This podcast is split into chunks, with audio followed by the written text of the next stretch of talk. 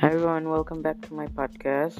I'm Giancarlo Alexander Iran from P5 Honesty, and today's topic is about my favorite lesson. We have so many lessons at school, but my favorite one is ICT.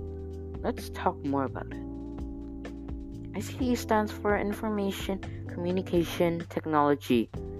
It is a lesson that discusses about technology usage in our daily life, such as how to use computer, how to make a video, send email, browse the internet, and other communication way using digital technology. I like it because it can be very useful in the future and makes our life easier.